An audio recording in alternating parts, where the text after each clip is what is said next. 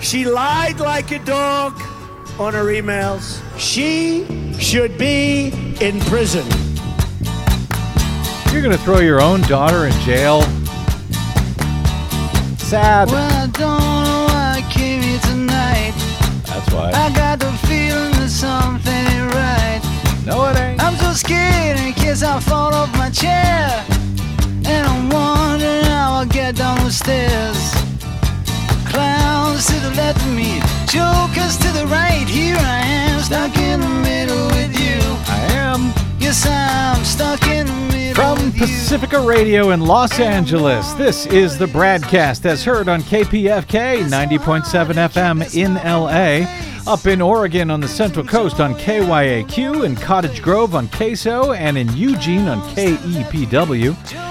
In Lancaster, Pennsylvania on WLRI, Maui, Hawaii's KAKU, Columbus, Ohio's WGRN, Palenville, New York's WLPP, Grand Rapids, Michigan's WPRR, in New Orleans on WHIV, Gallup, New Mexico's KNIZ, Concord, New Hampshire's WNHN, Fayetteville, Arkansas's KPSQ, in Seattle on KODX, in Red Bluff and Redding, California on KFOI, Round Mountain, California KKRN, and Minneapolis, St. Paul's AM 950 KTNF, amongst others.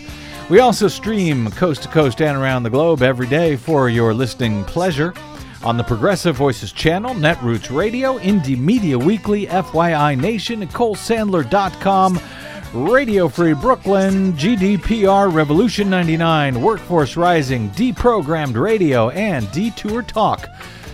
Blanketing planet Earth five days a week, at least. I'm Brad Friedman, your friendly investigative blogger, journalist, troublemaker, muckraker, all around swell fellow, says me from bradblog.com. Thank you for joining us today. All right, with the uh, Thanksgiving holiday now upon us.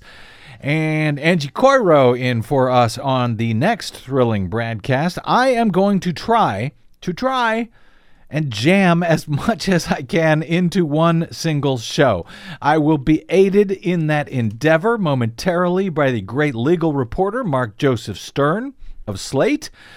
Since there has been a just a veritable flood of legal and court related stories on the heels of the 2018 midterms just a few weeks ago and their blue wave across much of the country, and Donald Trump's firing of Attorney General Jeff Sessions thereafter, and his barring of a White House correspondent from the White House, and a new round of pronouncements on immigration from the administration being challenged and blocked by the federal court system. And yes, the new news that Ivanka Trump like Hillary Clinton before her, apparently, has been using a private email server for official business from the White House.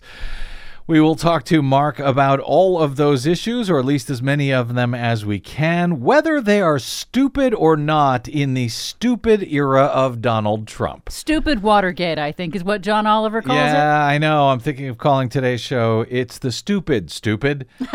Also joining me, of course, you heard her just now, the delightful Desi Doyen, who will have an update later on in the show in the still continuing, still catastrophic wildfires here in California. In our latest Green News report, including Donald Trump's, yes, stupid visit to the state over the uh, past weekend, in which he repeatedly called the town of Paradise, which was burnt to the ground in Northern California in the Camp Fire he kept uh, calling that the town of pleasure because, yeah, he's Donald Trump and he actually doesn't give much of a damn. In any event, let's get to it. As we went to air on yesterday's broadcast, news had just broken about a shooting. A mass shooting, another one at uh, Mercy Hospital in Chicago. Well, we now have a bit more on that mass shooting and sadly, uh, several others that have happened since then. Three separate high profile shootings across the U.S. Uh, happened over the past 24 hours, leaving five people dead and several others injured. And remarkably, much of it has already simply flown by the media radar screen by now, given the dumb world that we all now live in. At Mercy Hospital in Chicago, a gunman killed three people, including a police officer and two hospital workers. In Denver, one person was killed and four others were seriously injured in a shooting that took place just a few blocks from Coors Field, where the uh, Colorado Rockies play. The suspect in that shooting remains at large as we go to air. And in my old home state of Missouri, police are searching for a man accused of sexually assaulting one woman and shooting dead another in a religious supply store near St. Louis, out in St. Louis County. As I said, that shooter is also said to be large at this hour. So, yes, happy Thanksgiving, America.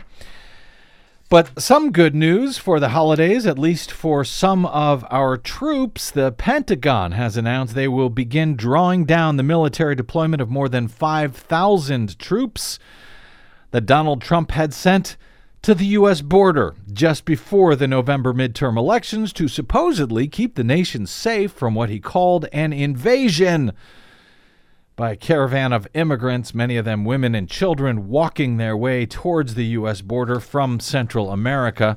According to Politico, the commander overseeing that mission, Army Lieutenant General Jeffrey Buchanan, said that the 5,800 active duty troops sent to assist Customs and Border Protection at the U.S. Mexico border should all be home by Christmas.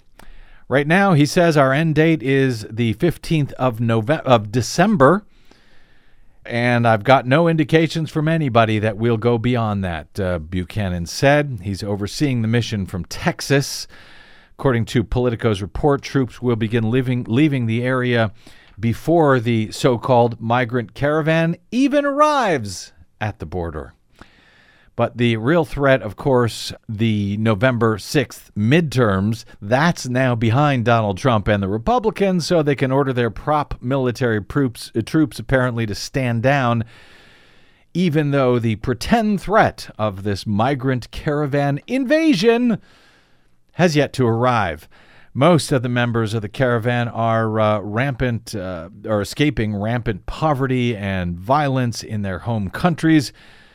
And with the other action taken by Donald Trump to show how pretend tough he was on the border, he had ordered asylum claims made anywhere but at approved points of entry to the U.S.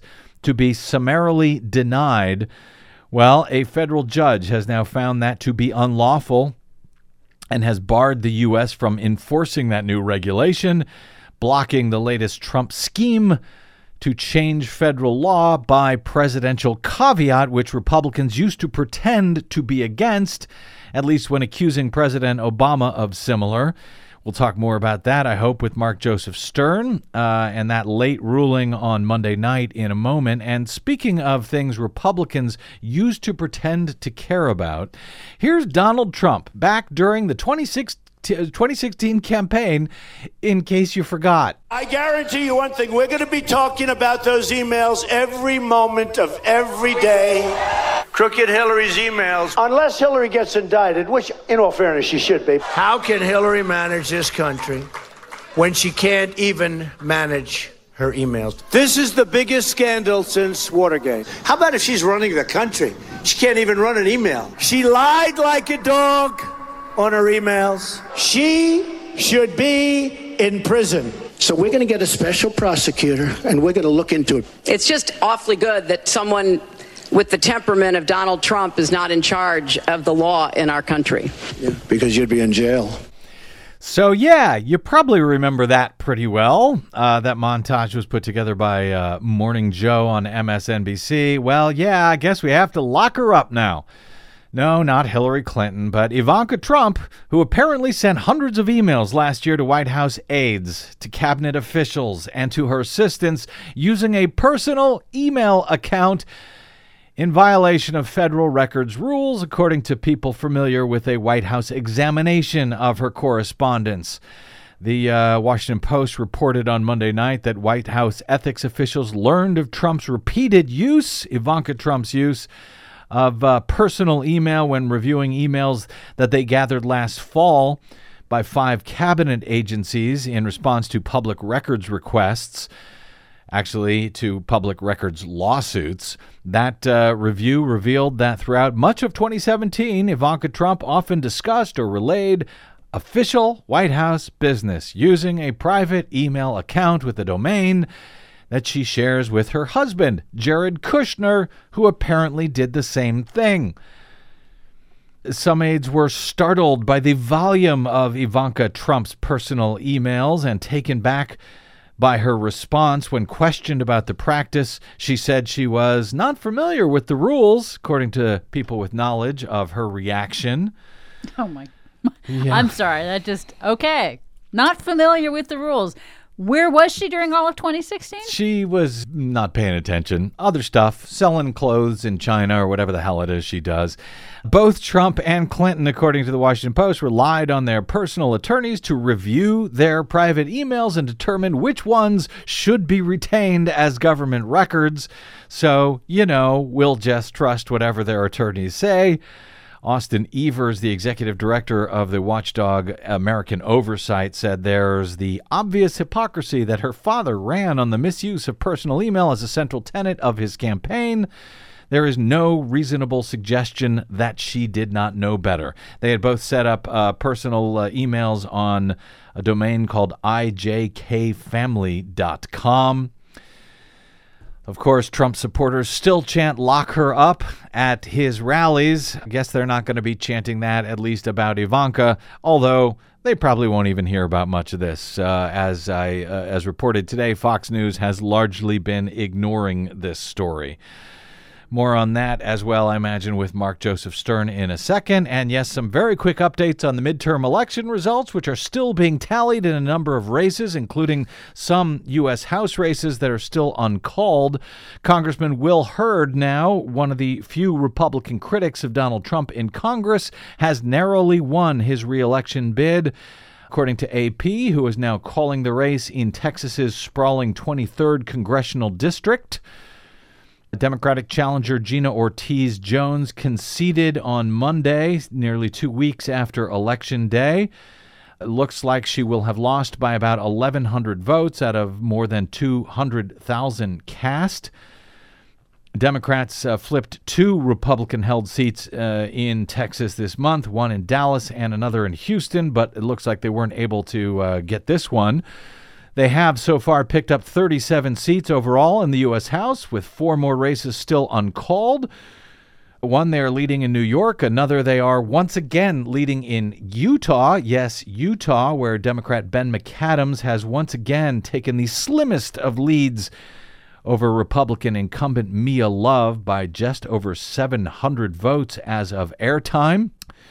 The GOP is also up in another race in New York and one in Georgia. So I, spe- I suspect by the time we're back after Thanksgiving Day, uh, after the weekend, we'll see Democrats with a total of 39 seats picked up for their new U.S. House majority. But we will be watching closely as ever. And lastly, for the moment, speaking of Georgia, there is a runoff for Secretary of State that will occur on December 4th. And now the Libertarian candidate in the initial November 6th contest has just endorsed the Democrat in the race, Democrat John Barrow.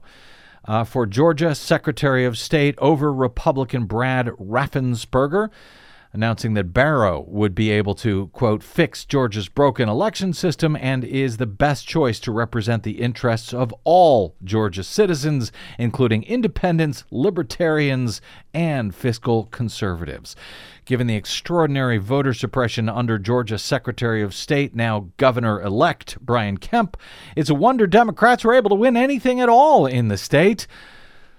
But Kemp was hardly alone in the GOP effort to prevent certain voters from having a voice in our supposed democracy. Voters, however, to their great credit, pushed back anyway. More on that with Mark Joseph Stern, who joins us next on the BradCast. I'm Brad Friedman. Don't touch that dial.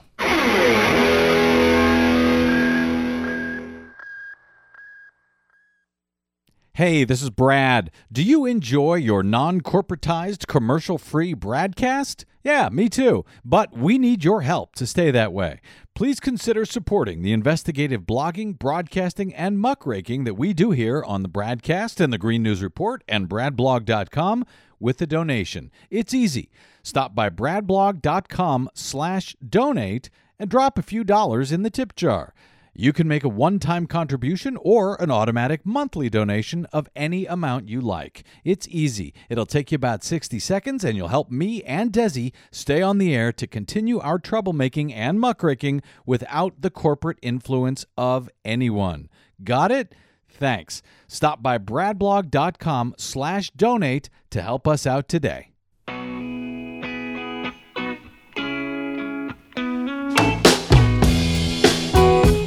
Welcome back to the BradCast. Brad Friedman from bradblog.com. On Election Day 2018 in Wisconsin, voters finally ousted Republican Scott Walker, replacing him for governor after two terms with Democratic school superintendent Tony Evers. Wisconsin Democrats won all of the statewide offices on the ballot on November 6th, including Attorney General, State Treasurer, Secretary of State, and the U.S. Senate, where, ta- uh, where Democrat Tammy Baldwin defeated her Republican challenger by more than 10 percentage points statewide, or about 300,000 votes out of some 2.5 million cast. It was a Democratic romp in the Badger State, with Democrats even winning the statewide popular vote for the state assembly by eight points more than 200,000 votes. But even though Democrats won the popular vote for Wisconsin state assembly members by a whopping 54 to 46 percent, Republicans, thanks to extreme partisan gerrymandering in the state, won 63 percent of the seats in the state assembly to the Democrats' 36 percent. In a 100 seat assembly, that means 63 members will be Republican to just 36 Demo- Democrats, despite voters in the state selecting Democrats over Republicans by 200,000 votes. That's how partisan gerrymandering works, and that's just one of the reasons Wisconsin's GOP gerrymander was found by a federal court in 2016 to be unconstitutional. And yet, by the time the case made its way to the U.S. Supreme Court earlier this year, Justice Anthony Kennedy sided with his fellow Republicans on the court and punted the ruling back to the lower courts. Though Kennedy had expressed openness in the past to striking down partisan gerrymanders, he took a pass on a case that would have rolled back such blatant rigging of American democracy in Wisconsin, in North Carolina, and elsewhere leaving the decision to a future, even more right wing Republican court. Days after Kennedy joined the GOP majority in punting on Gill v. Whitford, he announced his retirement. His previously swing seat on the court, as you may have heard, was then filled by the far right Republican operative Brett Kavanaugh. And hopes of the U.S. Supreme Court ever finding partisan gerrymandering to be unconstitutional has been all but dashed in the bargain.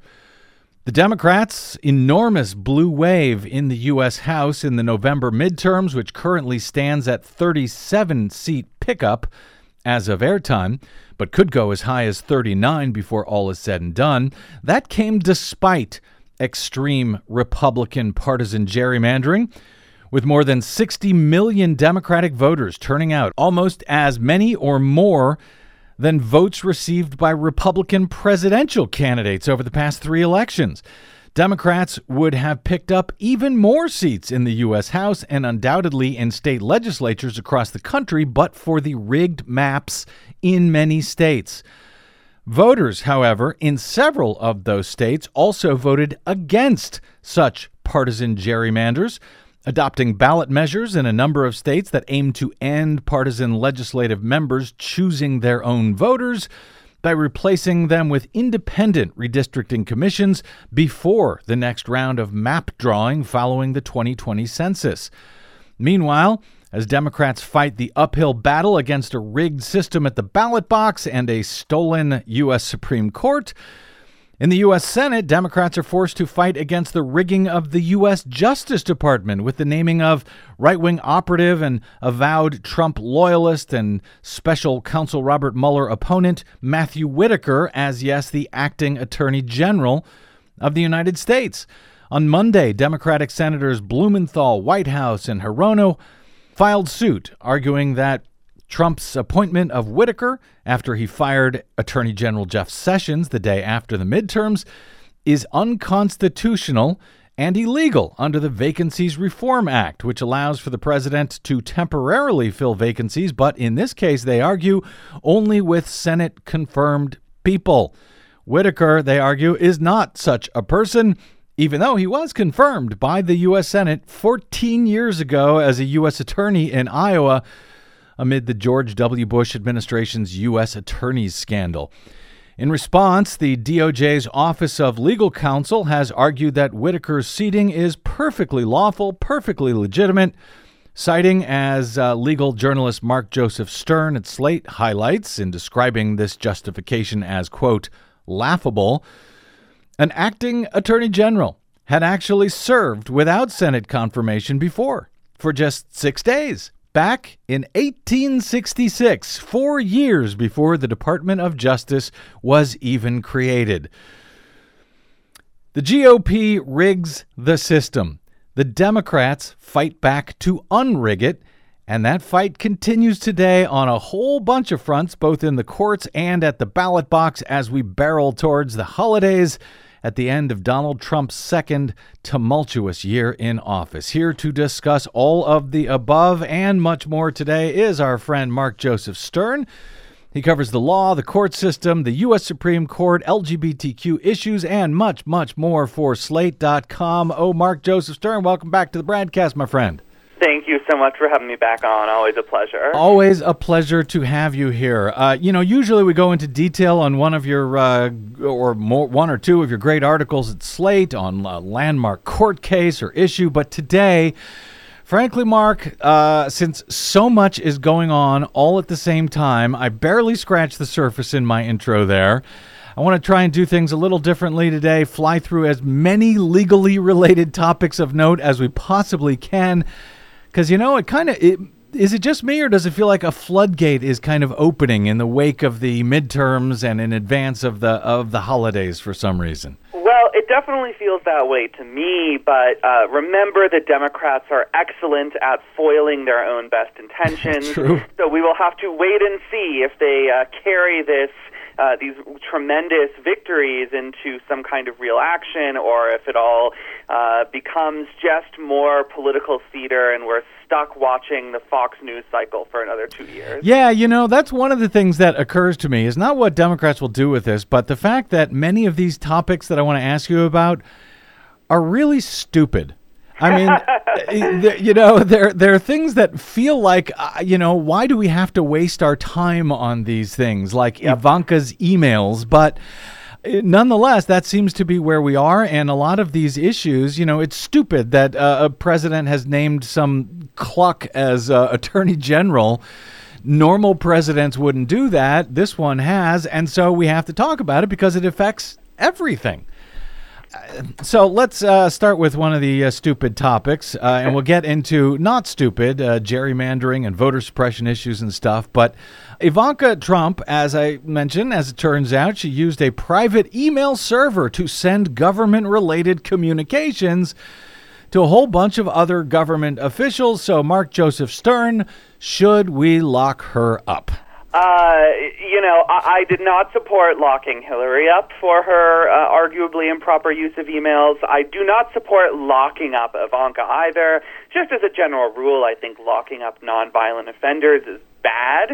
Uh, I will say, I think that if House Democrats do not open an investigation into Ivanka's conduct here, they will be committing political malpractice.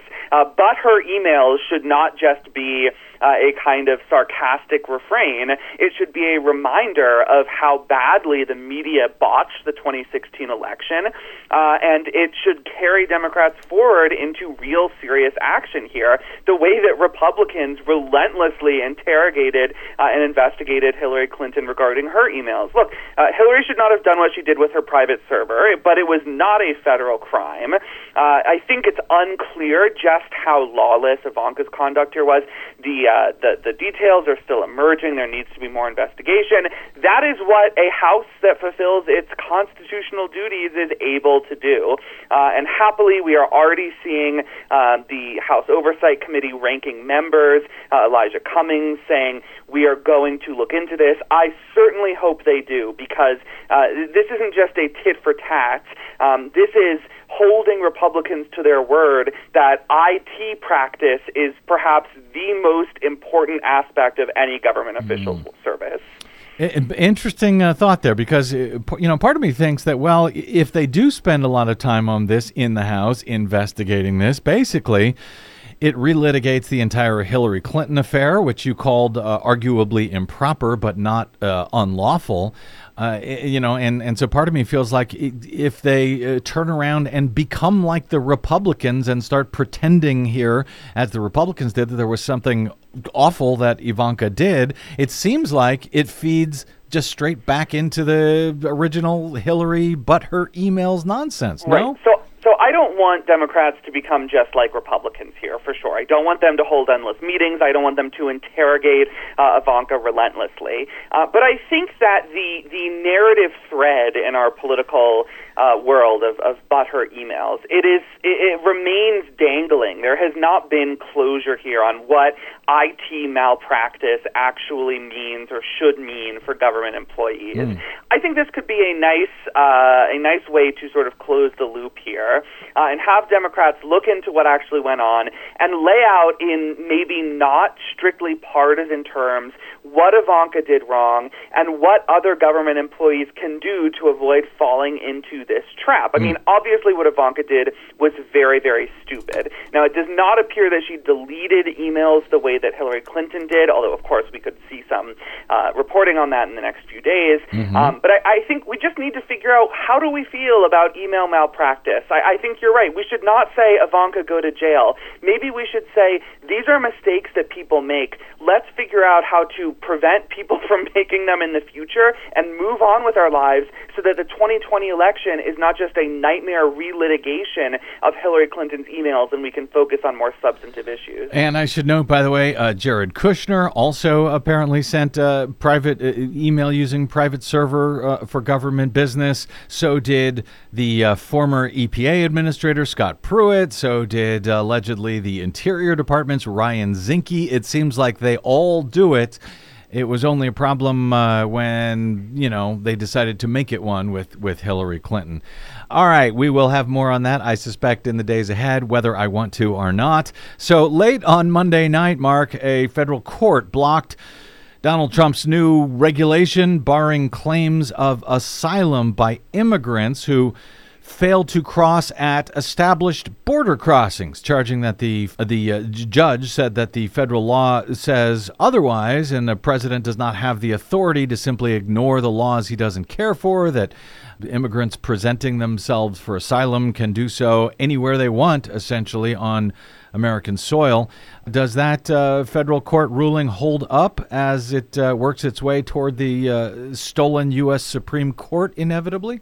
I, I think it will, uh, unless John Roberts decides to reveal himself to be an absolute and total hypocrite. Uh, look, the, the basic issue here is whether a president can unilaterally rewrite immigration laws passed by Congress. Congress passed a perfectly good law many years ago, which says that individuals who enter this country legally or illegally may apply for asylum. They can do it legally at a port of entry. They can come in without authorization and then present themselves to an official and say, We came here unlawfully and now we want asylum. Uh, whether or not you like that rule, it is the rule that Congress passed. And the Constitution gives Congress plenary control over immigration law. Now the president is coming in and saying that he wants to essentially uh, just revoke that law. He wants to repeal it himself and prevent individuals who entered this country without authorization from seeking asylum. He cannot do that. Uh, that is clearly beyond his power. Whether he tries to invoke it as his power of commander in chief, uh, as the head of the military, if he says it's all about the caravan, it does not matter because he has to follow the law that Congress passed. That is what uh, John Roberts uh, argued in the DACA DAPA case. Mm-hmm. Uh, you may remember that the Supreme Court blocked President Obama uh, from interpreting a congressional uh, statute that arguably allowed prosecutorial discretion for the parents of lawful immigrants. The Supreme Court blocked Obama from interpreting it that way. Uh, during oral arguments, John Roberts said the president can't just ignore immigration laws he doesn't like. Uh, now we are seeing a repeat of that in a much more dramatic circumstance because here there is not a sort of debate or ambiguity over what the law means. It is extremely clear that the law means what it says. So I would be very surprised uh, Uh, if Roberts, uh, who is the least hackish of the mm-hmm. five conservative justices, uh, somehow swung right on this. It seems really clear cut, uh, and I can't imagine any self respecting judge uh, somehow deciding that, in fact, the president has a newfound ability to make immigration law say whatever he wants it to say. I, and, well, self-respecting judge. Uh, you open a can of worms there, Mark. But uh, the the idea there's a lot of cases that seem to be working their way towards the court where basically. The Trump administration's argument is that I am president. I can do whatever I want. I mean, th- that literally seems to be the argument in a lot of these cases that he has uh, commander in chief powers to do all sorts of things uh, on immigration and other things. If John Roberts is going to deny uh, this particular argument, it seems there's a whole bunch of arguments on that very same basis that John Roberts is going to end up as the uh, swing uh, swing seat judge here, siding with the Democratic appointees on the U.S. Supreme Court. Certainly possible. Uh, I, I've long predicted that, and of course, there have been a number of cases when Justice Kennedy sat on the court that were uh, six justice majorities with Roberts and Kennedy joining the more liberal justices. Now it all comes down to Roberts. Uh, I do think that on immigration, especially, Roberts is really not a hack or a hardliner. Uh, he is not like, uh, say, Clarence Thomas, who thinks that undocumented immigrants have no rights at all under the Constitution, and that the president gets to detain uh, or torture, actually, pretty much anybody he wants. Uh, Roberts has struck a much more moderate uh, stance here, and so I do think it's possible that he agrees to help rein in Trump's excesses. But of course, I could be giving him way too much of the benefit of the doubt, and it is far too soon to tell. All right. The White House, for now, has restored. Moving on to additionally stupid topics, uh, the White House has restored press credentials to um, to the White House to a CNN White House correspondent uh, Jim Acosta after being ordered to do so. But only on a temporary basis by a Trump appointed federal judge. Now, the fact that it was a Trump appointed judge made many of the headlines here. The fact that this uh, judge seemed to be going against Donald Trump and the White House. But you argue that, in truth, that alone is a sad commentary on the on the state of our nation, even going so far as to write that this quote seems unexceptional now because Trump has destroyed our brains. well, uh, my brain is destroyed by uh, Trump, so please explain what you mean there, uh, Mr. Stern. Well, what I mean is, is that uh, we don't think about it as outrageous, but Trump has promised to appoint judges who follow, uh, who who pass a litmus test Mm-hmm. and who follow a specific ideology. So Trump has first said he will only appoint pro-gun, anti-abortion judges, right? But he's also said that he wants to appoint conservative judges, and that actually is uh, new and unusual. Uh, you did not hear President Obama saying he wanted to appoint liberal judges, uh, and you didn't actually hear President Bush saying that he wanted to appoint conservative judges. He said he wanted judges who strictly construct the Constitution. He wanted them to to read the Constitution in a limited manner. That is a mode of interpretation. It is not an ideology. What Trump wants is basically Republican judges. He has more or less said so. He wants judges who support the Republican Party and the GOP platform circa 2018. Um, and so it is surprising, sadly, that a Trump judge would rule against Trump um, because it suggests that Trump and his advisors made a mistake in appointing him. Uh, suggests that they did not realize this judge uh, was, you know, insufficiently loyal to the president. It's very clear that the president demands loyalty of his appointees. That is clearly very true of judges as well. So we should not be surprised that a judge would rule against uh, the guy who appointed him. But here we are in 2018. And it makes headlines across the web um, because, of course, we think these judges basically uh, swore a loyalty pledge to the president. Yeah, and though let me uh, let me add this uh, caveat: Judge Timothy Kelly, in this case, uh, he ruled. Uh, it should be noted on Fifth Amendment uh, grounds, due process. In other words, uh, saying, well, the White House didn't give Jim Acosta and CNN, you know, they didn't, they weren't clear about what the rules are. They didn't give him a chance to respond before they just took away his credentials. He ruled on the Fifth Amendment uh, in this case for now, not on what would seem to be the more obvious First Amendment, freedom of the press grounds. Uh, and uh, he seemed to suggest that the First Amendment issues were were the murkier ones in this case. Is he getting too much credit at this point? Because it's really it's just temporary for now that Acosta gets his uh, credentials back. This case is theoretically going to head to a trial of some sort. And to me, it seems a blatant violation of the First Amendment, yet Judge Kelly didn't see it that way. So I, I think I will stand up for Judge Kelly a bit here. Uh, I think that what Judge Kelly wanted to do was issue the narrowest possible ruling under an extremely compressed timeline. Uh, he basically had a day to figure out what to do here. Uh, the First Amendment issues here, I agree that there is a strong First Amendment claim that Acosta faced uh, retaliation uh, in violation of, of free expression, right? But mm-hmm. I do think that the due process claim is just so incredibly clear and obvious uh, that it made sense for Kelly to say, you know what, I'm just going to go for this blatant uh, lights uh, flickering, uh, obvious uh, holding before mm-hmm. I delve into the somewhat more complex and doctrinally thorny uh, First Amendment issues.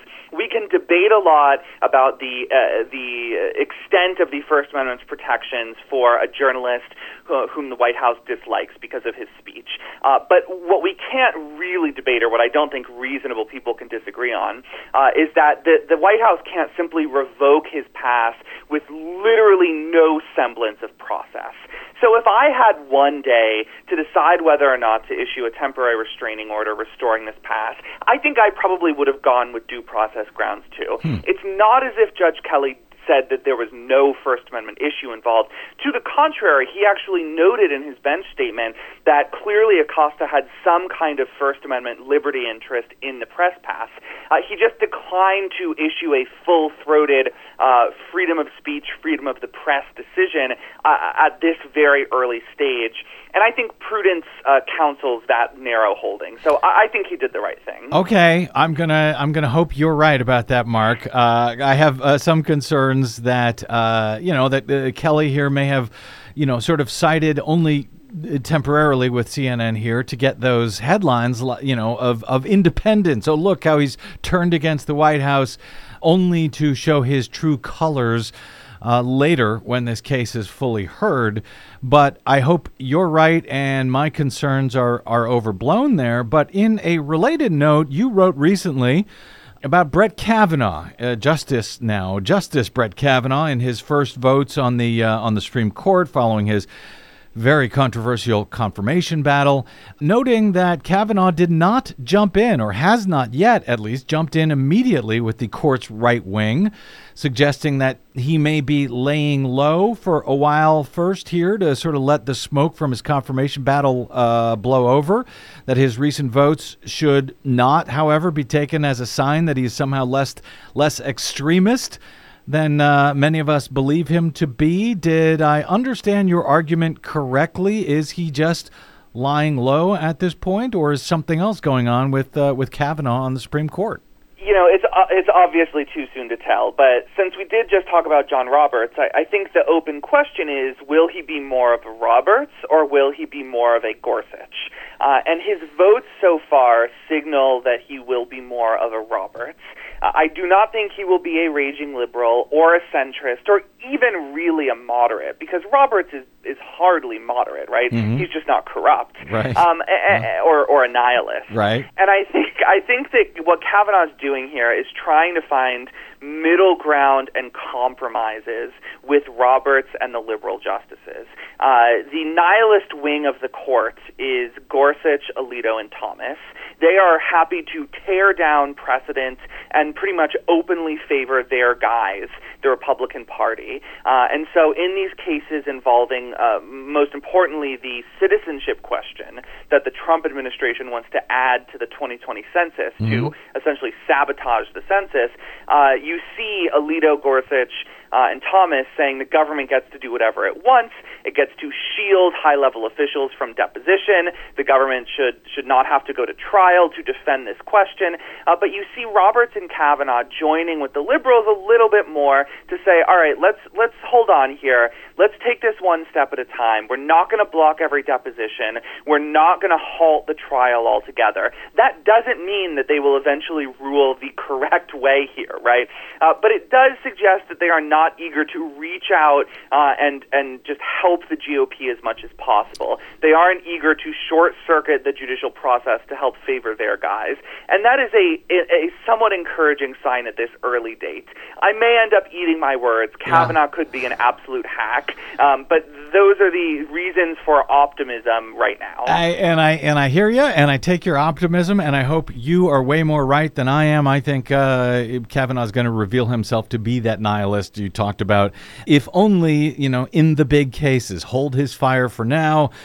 And when it really matters, uh, I think he will vote with that far right wing. But, you know, we will see. And I, I hope you're more right than I am, as usual. There are a number of cases challenging the appointment of Trump loyalist and lackey Matt Whitaker as acting attorney general. Many of those challenges cite Whitaker's previously stated opposition to special counsel Robert Mueller's probe back when uh, Whitaker was little more than a Fox News talking head. But there are uh, a lot of legal issues related here um, to, to both calls for his recusal on the special counsel matter and uh, bigger picture, just the legality of his appointment as acting attorney general at all. Are the legal challenges against Whitaker's appointment? Are they well supported? And if they are, do we run into the same concerns about a now Trump loyalist Supreme Court throwing everything out on behalf of the president when these cases inevitably uh, make their way there? these claims are very, very strong uh, for the simple reason that, again, the Constitution means what it says. Uh, the Constitution says that a principal officer, which includes, without question, uh, a cabinet secretary, a cabinet official, uh, has to receive the advice and consent of the Senate. There's no waffling here. There are no exceptions. The Constitution says you need Senate confirmation to serve as a principal officer. The Attorney General, everyone agrees, is a principal officer. The only question here is whether an individual who is serving as acting Attorney General is somehow magically not a principal officer because the word acting appears before the rest of his formal title. Right. The answer to that question must be no. The Attorney General, uh, uh, the acting Attorney General, Matthew Whitaker, uh, performs every single function that a normal Attorney General would. He has no supervision but for the President. He directs the entire Department of Justice. He is clearly a principal officer. He clearly must receive the advice and consent of the Senate before filling this role and performing these duties. He has not received it for this for this role. He did years ago, but that has lapsed. So I think the, the obvious answer here is that he is not legally the acting attorney general. The lawful acting attorney general is Rod Rosenstein, and I actually think that the Supreme Court will confirm that view. And uh, but they have to confirm it quickly. I mean, uh, Whitaker can, can, not only fire Mueller tomorrow if he wants, in theory, uh, but he's also making all sorts of other decisions on behalf of the United States Department of Justice, presumably every day. I mean, how soon will there be a ruling from the Supreme Court? It seems like we can't really wait another day for such a ruling at this point, can we? So we can wait a few more days. Uh, the first lawsuit was filed in district court in Maryland last week. Uh, there will be oral arguments in uh, December, on December 12th.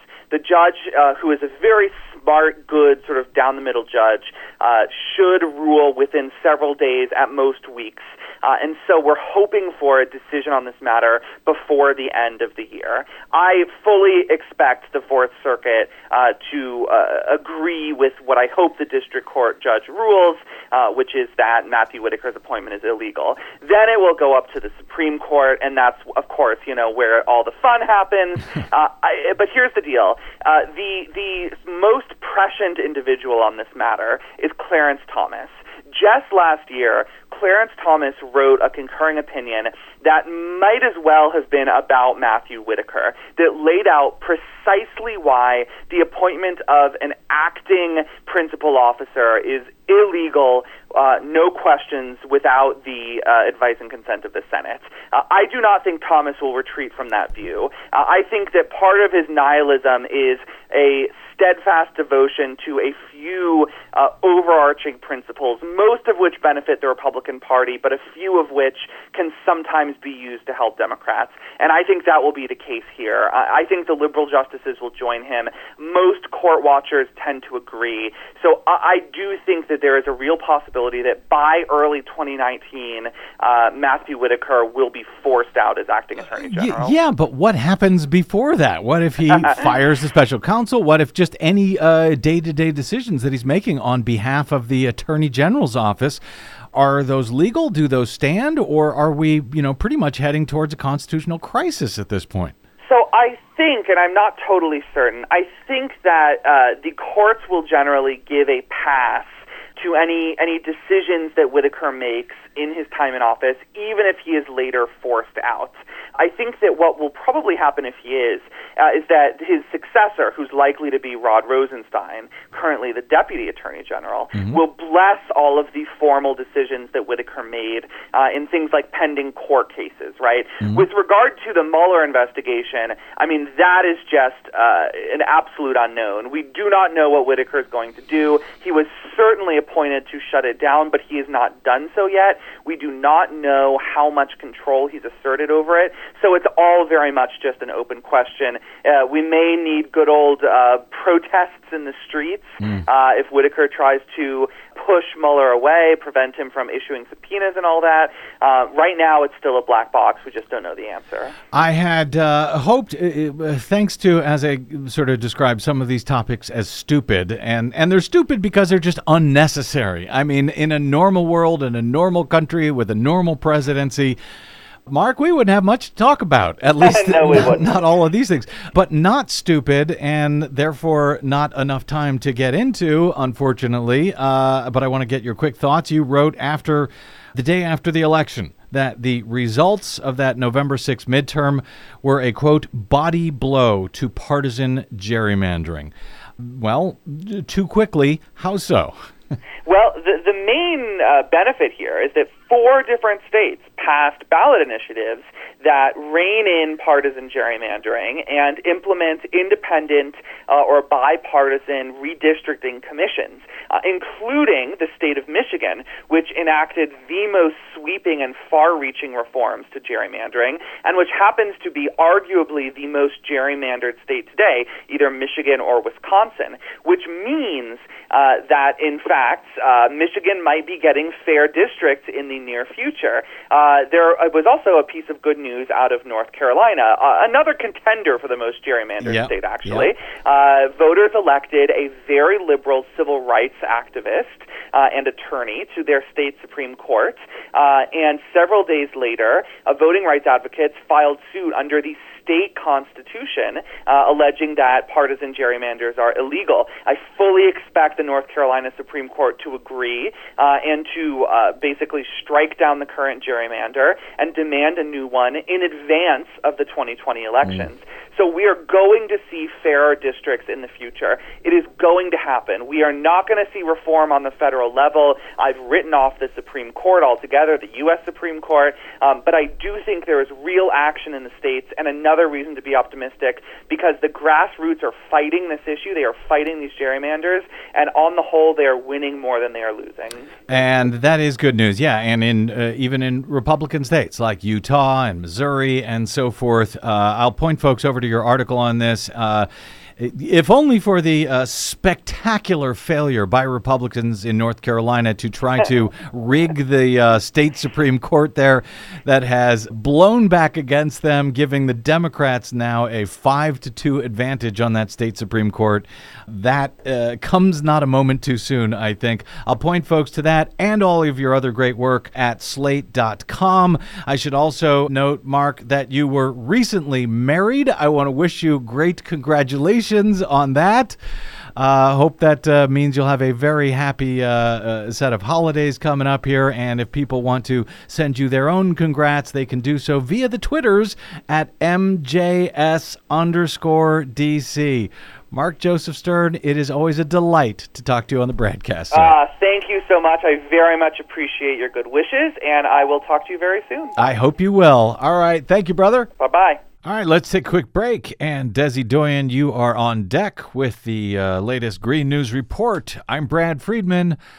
This is your BradCast.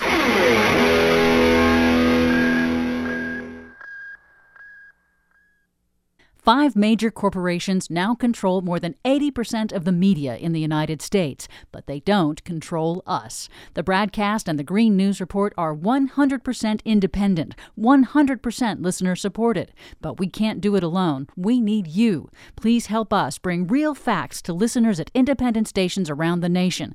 You can make a difference. Support independent media. Drop by bradblog.com slash donate. That's bradblog.com slash donate. And thanks.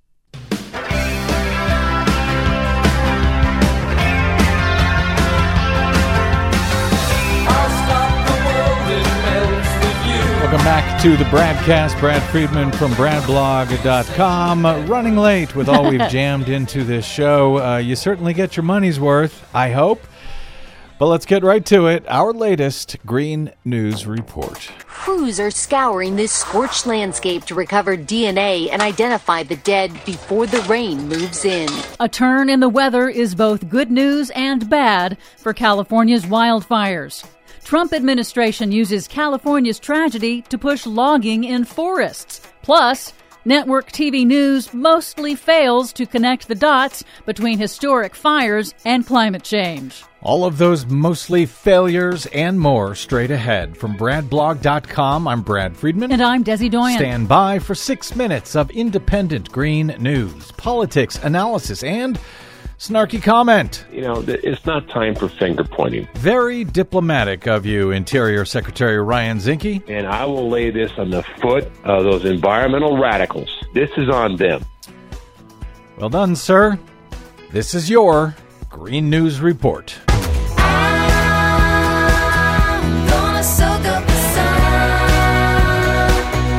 Okay, Desi Doyen, it is going to be a very, very grim Thanksgiving for thousands of uh, Californians this year, I'm afraid. Indeed, it is, but firefighters are finally making some headway in the historic wildfires in California.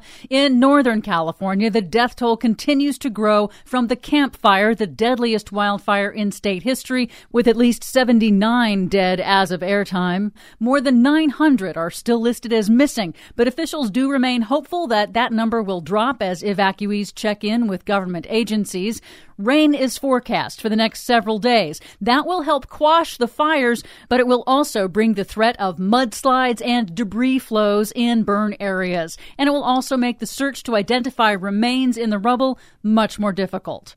The rain will also help clear out some of the smoke from the fires, which has forced the closure of schools in the San Francisco Bay Area. Even the city's famous cable cars were shut down. Public health experts warn that exposure to the smoke can cause long term damage to the lungs of millions of people in the region, particularly children. The fires in both parts of the state have displaced thousands of evacuees, exacerbating the state's already acute affordable housing crisis. FEMA Director Brock Long said the federal, state, and local governments are working together to find long term housing for those made homeless and jobless by the devastating fires who are now living in temporary shelters and even makeshift tent camps, a growing public health concern as winter cold and rains arrive. Long warned it will take years for these areas to recover. There's not much to start with when it comes to the infrastructure. So the infrastructure is basically a total rebuild at this point. That sounds a lot like what Brock Long said uh, in Puerto Rico not very long ago, as I recall. Exactly. Environmental journalist Brian Kahn of Earther.com notes that the evacuees situation is similar to those of refugees from climate disasters in developing countries and warned how California's story plays out will tell us a lot about how well prepared we are to deal with future extreme weather disasters. Mm. President Trump toured sites in California devastated by the fires over the weekend and again blamed California's forest management for the fires with a new bizarre reference to Finland. They spend a lot of time on raking and cleaning and doing things, and they don't have any problem. The president of Finland told the New York Times his country is colder and wetter than California, and they use well funded, comprehensive forest management, and raking is simply not true. On MSNBC, Democratic Congressman Ted Lieu of Southern California debunked Trump's false claims. If preventing wildfires were as easy as raking leaves, uh, we would have done that by now. Trump Interior Secretary Ryan Zinke went even further in an interview with right wing Breitbart News. It's not time for finger pointing. I will lay this on the foot of those environmental radicals that have prevented us from managing the forest for years.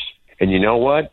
This is on them. Well, thanks for not finger pointing, Mr. Zinke. Both state fire officials and scientists say Zinke and Trump are wrong. Hmm. Global warming is a major factor causing hotter temperatures, dried out vegetation, and year round fire seasons. Forestry experts say that forest management is complex and requires adequate funding, which Trump has cut. Logging can actually make forests more susceptible to fast moving wildfires. Other contributing factors include development in wildland areas and lack of updated building codes. And which of Trump's executive departments is it that manages the U.S. Forest Service? The Interior Department. Under Secretary Ryan Zinke. Correct. Got it. Finally, in what is now a familiar refrain, a new Media Matters analysis finds that the national broadcast TV news networks ABC, CBS, and NBC pretty much ignored the contribution of global warming in their coverage of the California fires, mentioning it only in about 4% of their coverage. However, a bright spot, local TV news stations did bring up climate change numerous times during their wildfire reporting. Good on the local stations. Same as it ever was from the networks. For much more on all of these reports and the ones we couldn't get to today, please check out our website at greennews.bradblog.com. Find us, follow us, and share us planet-wide on the Facebooks and the Twitters at Green News Report. I'm Brad Friedman. And I'm Desi Doyen. And this has been your Green News Report. Same as it ever was. Same as it ever was. Same as it ever was. Same as it ever yep. was.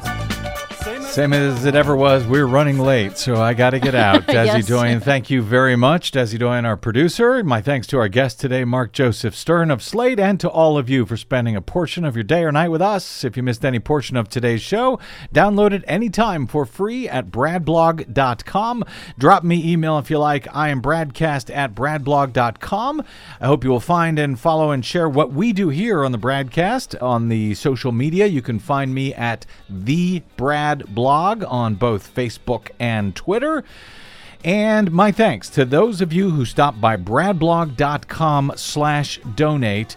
Yes, Black Friday is upon us. Don't forget about Independent Media Monday. I just made that up. But yes, we need your support to stay on your public airwaves bradblog.com slash donate before year's end is greatly appreciated. That is it for now. Angie Coiro is in for us tomorrow. We will see you on the other side of the holidays. From Desi and I, I hope that you all have a very happy, healthy, and safe Thanksgiving. I'm Brad Friedman. Good luck, world.